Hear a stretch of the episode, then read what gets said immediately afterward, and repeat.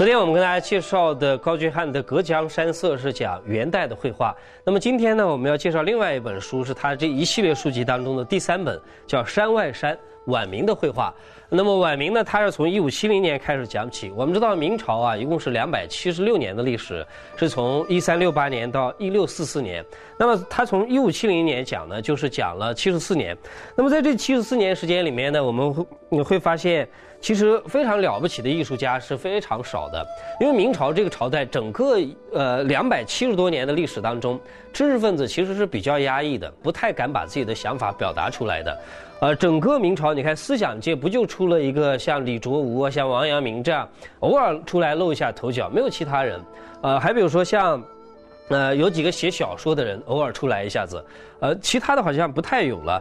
那么回到艺术史这边来讲呢，像一五七零年以后啊，啊，这七十四年里面，除了董其昌之外，你找不出第二个人来可以在中国的绘画史上占据非常重要的一个位置。呃，所以这本书呢，它的核心就是董其昌。我们不妨从董其昌的故事开始吧。董其昌出生在一个非常贫寒的家庭里面，一路苦读啊。到了十八岁的时候去参加科举，他文章写的不错，可是呢，因为他字写的实在太烂了，没考上。回来之后痛心疾首，开始练书法。十八岁开始练书法，后来变成为很了不起的大书法家，跟赵孟俯他们都齐名的。呃，绘画也是很晚的时候才学习，所以这个人是特别特别的勤苦。呃，但是当当他念书后来不错，得到一个工作在翰林院里面，可是啊，是一个闲职。他觉得也没什么意思，好像也没有什么前途，就辞职不干了，回来了。那回来之后呢，呃，就一路的开始学习绘画，然后呃研究古籍，直到有一天，他曾经教过的太子爷做了皇帝，啊，年轻的皇帝登基之初啊，就问自己的臣下说：“哎，曾经的董先生在哪里？就曾经我教过我的董先生在哪里？”因为这一句话，董其昌又得一个机会，就慢慢这样子发迹起来。呃，可是当他刚刚上去到了北京的时候，因为他是上海人嘛，一个月，光宗啊死掉了。历史上说他是被别人毒死的。上台的就是喜宗皇帝。明喜宗是什么人呢？他是一天到晚从来不上朝政，他的工作就是在后花园里面做桌子呀、做凳子呀、做木活，就是一个木工皇帝。所以就在这样的一个背景里面呢，董其昌开始了他的为官生涯，也开始了他的艺术成就最高的一段时期。呃，但是在这本书当中啊，高居翰已经不是第一本书那样的方法了。比如说，他讲董其昌这个人，他是把这个人呢放在一个大的环境里面，当时的政治环境怎么样，经济条件怎么样，一般的念书人的哲学思想又是怎么样？呃，对于一个艺术家来讲，有什么呃创作上的一些启发吗？还比如说，董其昌个人的经历，啊，他出身寒微，后来一路发迹，然后横行乡里。因为我们知道，董其昌这个人啊，是在讲，是一个。今天看起来历史评价并不高的一个人啊，虽然他的艺术成就很高，但是他的社会的地位啊，社会的评价不太好。因为，呃，当他慢慢发迹起来之后，就变得脾气非常古怪啊，然后呢，对老百姓的态度非常的恶劣。有一天呢，他在路上走的时候，看到一个女孩子，觉得心里面很喜欢，想买回来做自己的侍妾。结果他的一个不争气的儿子知道父亲的想法之后呢，就把这女孩子抢回来。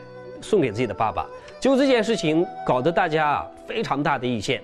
于是乎，两百多人聚集起来，到了董宅门口，发传单说我们要把他拉下来啊，不让他再再这样子做了。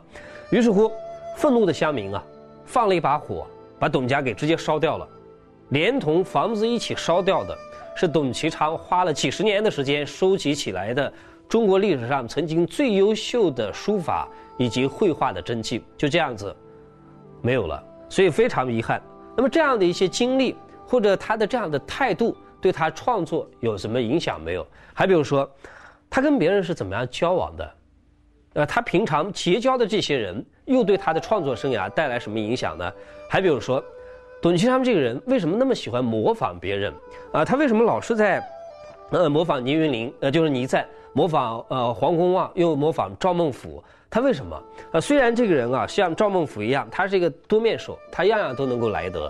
比如说，他书法绘画很厉害，而且他既可以画山水，啊，也可以画人物，而且他可以写诗，写文章也不错。